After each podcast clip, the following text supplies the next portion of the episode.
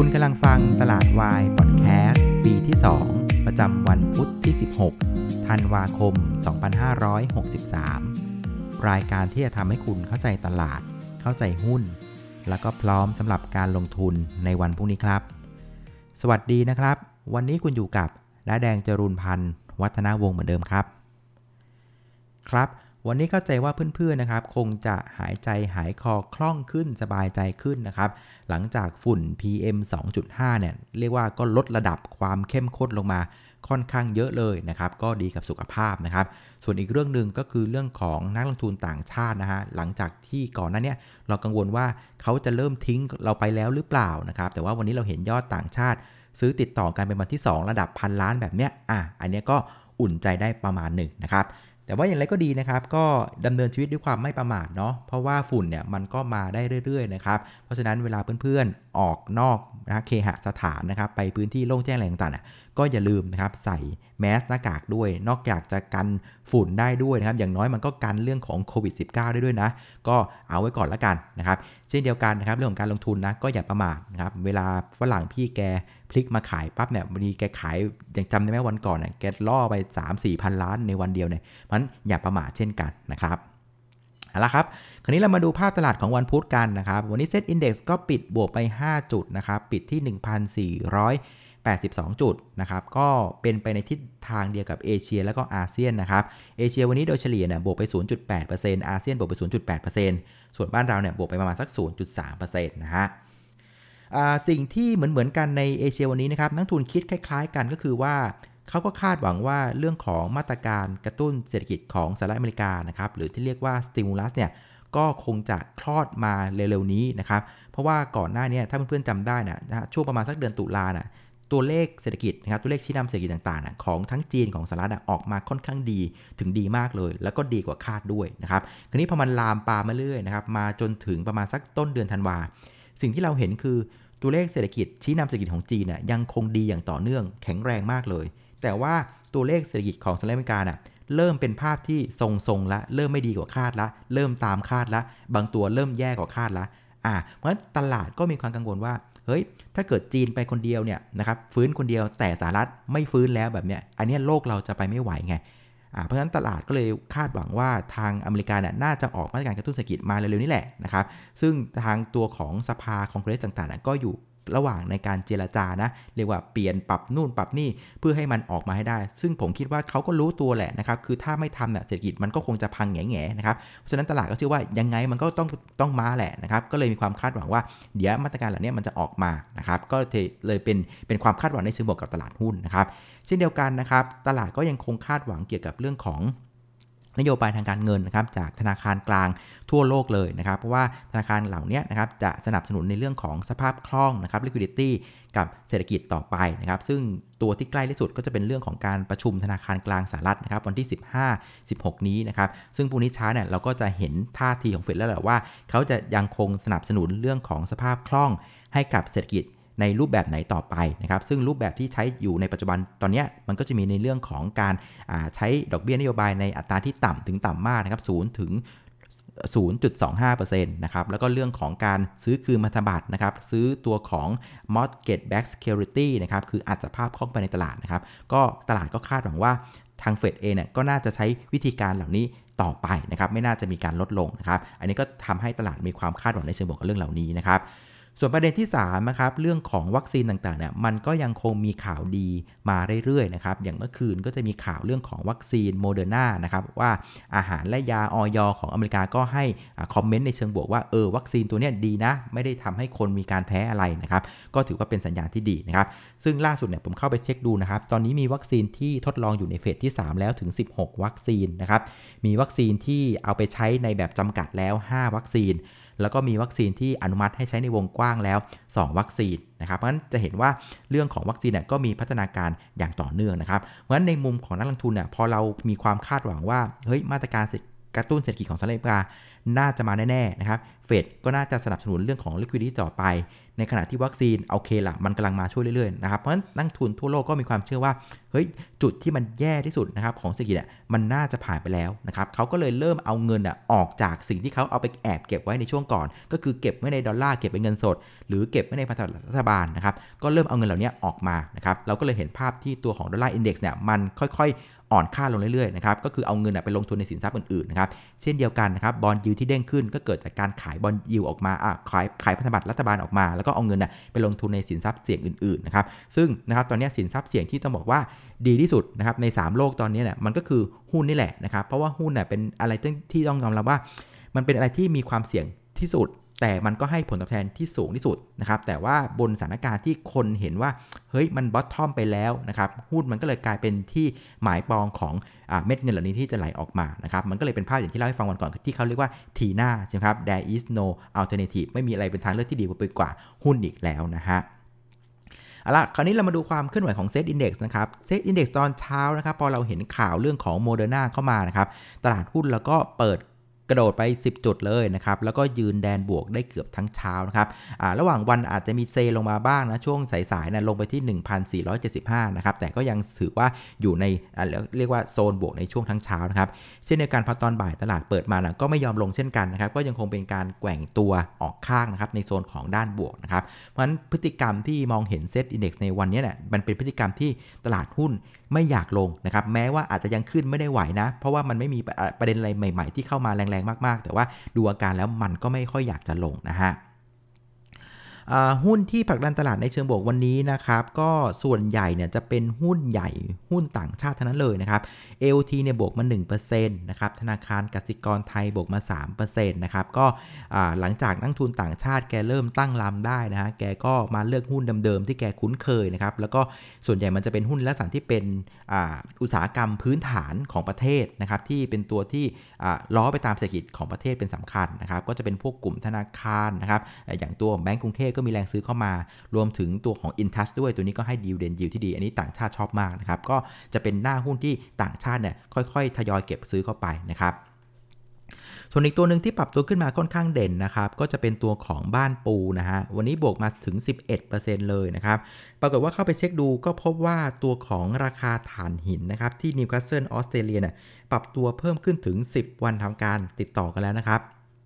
วันนี้ไปอยู่ที่ 79.5 เหรียญต่อตันนะครับ ซึ่งประเด็นที่ราคาถ่านหินมันขึ้นมา 10 วันติดต่อกันเนี่ยเขาบอกว่ามันเกิดจากการที่ประเทศจีนเนี่ยนะครับเขาบอกว่าเศรษฐกิจจีนฟื้นเร็วแล้วก็ดีมากนะครับตัวตัวเลขตัวหนึ่งที่แสดงออกได้ดีก็คือตัวเลขของ PMI ภาคการผลิตของจีนนะครับที่ออกมาฟื้นตัวอย่างต่อเนื่องแล้วก็ดีกว่าคาดนะครับมันแปลว่าภาคเศรษฐกิจอ่าภาคการผลิตของจีนเนี่ยมันกำลังเรียกว่า active มากนะครับเพราะฉะนั้นพอ เศรษฐกิจมัน active มากๆน่ะมันก็ต้องการเรียกว่าพลังงานที่เอาไปใช้ในในการผลิตต่างๆนะครับ ซึ่งตัวของถ่านหินเองเนี่ยก็ยังคงเป็นพลังงานที่สำคัญของประเทศจีนอยู่นะครับ ก็เลยทำให้จีนเนี่ยมีการนำเข้าถ่านหินมากกว่าที่คาดนะครับ ในขณะเดียวกันเองเนี่ยในฝั่งของเอเชียเหนือน่ยตอนนี้ก็เริ่มเข้าสู่หน้าหนาวแล้วตามฤดูกาลของเขานะครับ เพราะฉะนั้นความต้องการฐานหินที่เอาไปใช้ในเรื่องของการให้ความร้อนต่างๆเนี่ยมันก็เพิ่มเติมขึ้นมานะครับ อันนี้ก็เป็นประเด็นที่ทำให้ตัวหุ้นบ้านปูเนี่ย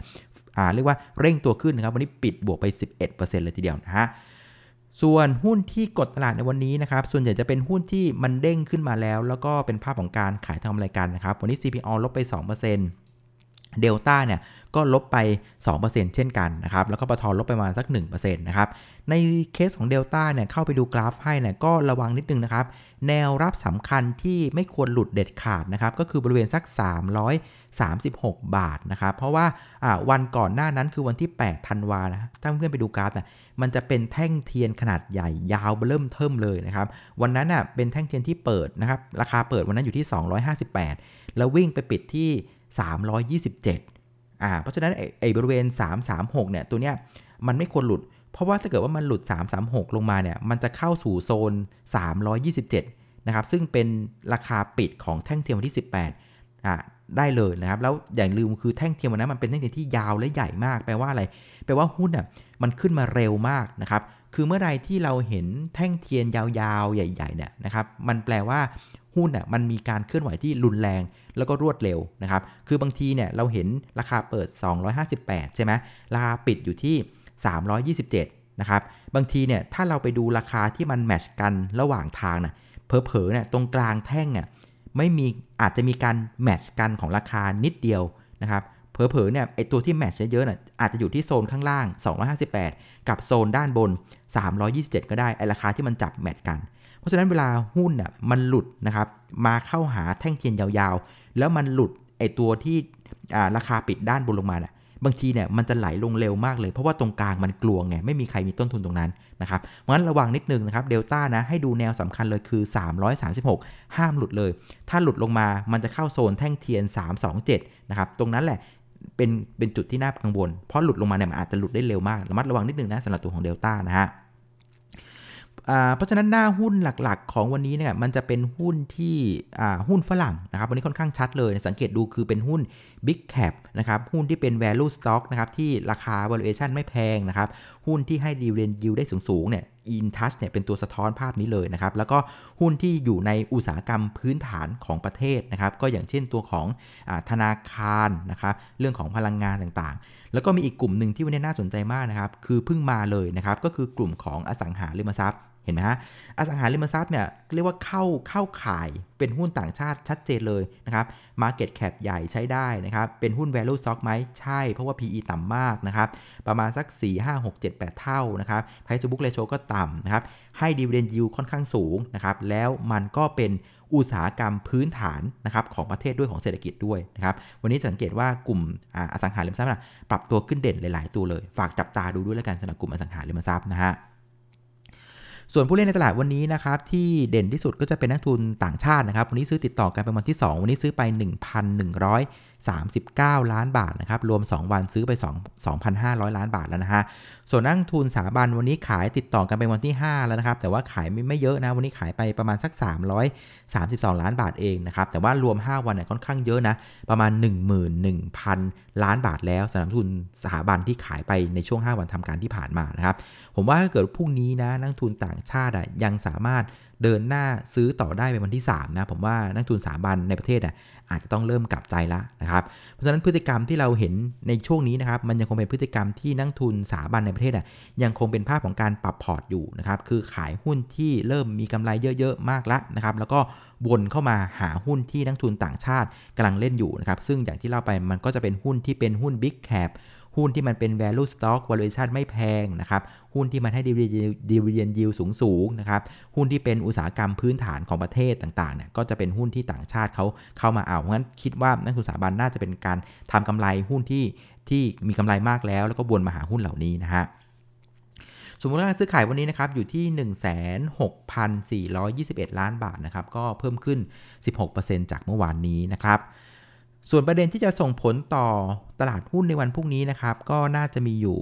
2-3 ประเด็นหลักๆนะครับ อันที่ 1 ก็คือรอฟังเฟดนะครับ พรุ่งนี้เช้าประมาณรุ่งสางเนี่ยเราก็จะรู้แล้วว่าเฟดเขามีมุมมองยังไงนะครับ แต่ผมคิดว่าเกมเนี่ยมีแต่เจ้ากับเจี๊ยนะ เพราะว่า 1 คือเฟดคงยังไม่กล้าขึ้นดอกเบี้ยแน่นอน อันที่ 2 คือเฟดก็คงไม่กล้าที่จะลดสภาพคล่องที่อัดเข้าไปในระบบคงจะเรียกว่าอัดไปเหมือนเดิมแหละนะครับเผลอๆอาจจะอัดมากกว่าเดิมด้วยซ้ำไปมันยิ่งอัดเข้ามาเยอะมากๆเนี่ยก็ถือว่าเป็นคุณกับตลาดหุ้นนะเพราะฉะนั้นเกมเนี่ยผมว่ามีแต่เจ้ากับเจียนะเพราะฉะนั้นเรื่องของเฟดไม่ค่อยน่ากังวลอะไรนะครับส่วนอีกประเด็นหนึ่งนะครับล่าสุดผมเข้าไปดูเนี่ยตัวของดอลลาร์อินดี x ยังคงอ่อนตัวลงลงอย่างต่อเนื่องนะแล้ววันนี้อ่อนตัวลงเร็วด้วยนะครับตอนนี้อยู่ที่ 90 จุด 127 จุดแล้วนะครับ ก็ถือว่าค่อนข้างเร็วเลยนะครับ เพราะว่า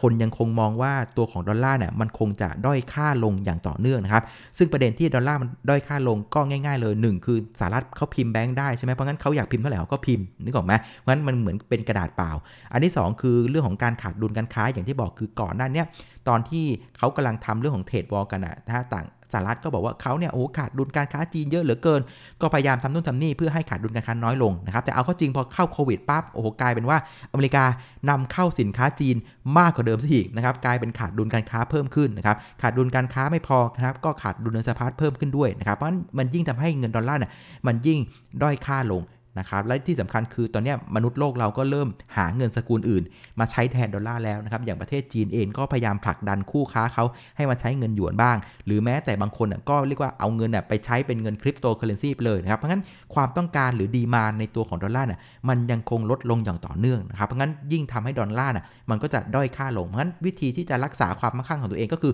ต้องรีบเอาเงินออกจากดอลลาร์นะครับเอาไปลงทุนอะไรก็ได้ที่มันไม่ด้อยค่าลงนะครับซึ่งตลาดหุ้นก็เป็นหนึ่งในนั้นในทางเลือกนะฮะ แล้วก็ประเด็นที่ 3 ก็คือต่างชาตินี่แหละครับต่างชาตินี่แหละก็จะเป็นเรียกว่าพระเอกสำหรับในวันพรุ่งนี้นะถ้าพรุ่งนี้ต่างชาติยังคงเดินหน้าซื้อต่อผมคิดว่าตลาดทุนน่าจะสวยงามเลยทีเดียวนะฮะส่วนแผนการลงทุนในวันพรุ่งนี้นะครับก็สามารถใช้แผนเดิมได้นะครับสำหรับเพื่อนๆที่เป็นสายเก็งกำไรระยะสั้นนะครับ ถ้าเกิดว่าในระยะสั้นตลาดหุ้นนะครับอย่าไม่ไม่หลุดต่ำไปกว่า 1,472 นะอาจจะมีเซลงบ้าง แต่ถ้าไม่หลุด 1472 นะทิศทางยังถือว่าโอเคอยู่สำหรับตลาดหุ้นนะครับ ส่วนเพื่อนๆที่เป็นสายโมเมนตัมนะครับระยะกลางระยะยาวนะครับก็แนวรับมันจะลึกหน่อยนะครับ อยู่ประมาณสัก 1,420 ถึง 1,430 นะครับ ถ้าเซตอินดี x ไม่หลุดโซนนี้นะ ก็ยังเป็นภาพขาขึ้นอยู่ในระยะยาวสบายๆแล้วกันงั้นหน้าหุ้นนะครับ อารมณ์ส่วนใหญ่ของของการเทรดในช่วงนี้เนี่ยเป็นอารมณ์ที่ ซื้อแล้วถือนะครับสามารถรันหุ้นได้สบายๆ ส่วนคนที่จะเป็นสายเก็งกำไรนะครับใช้จังหวะตอนที่มันย่อน่ะย่อมาไม่หลุด 1472 ก็สามารถเก่งกำไรเลือกเล่นหุ้นได้ครับก็พยายามเน้นหุ้นที่สถาบันเน้นหุ้นที่ต่างชาติเขาเล่นกันอยู่นะจะเทรดง่ายหน่อยในช่วงนี้นะครับ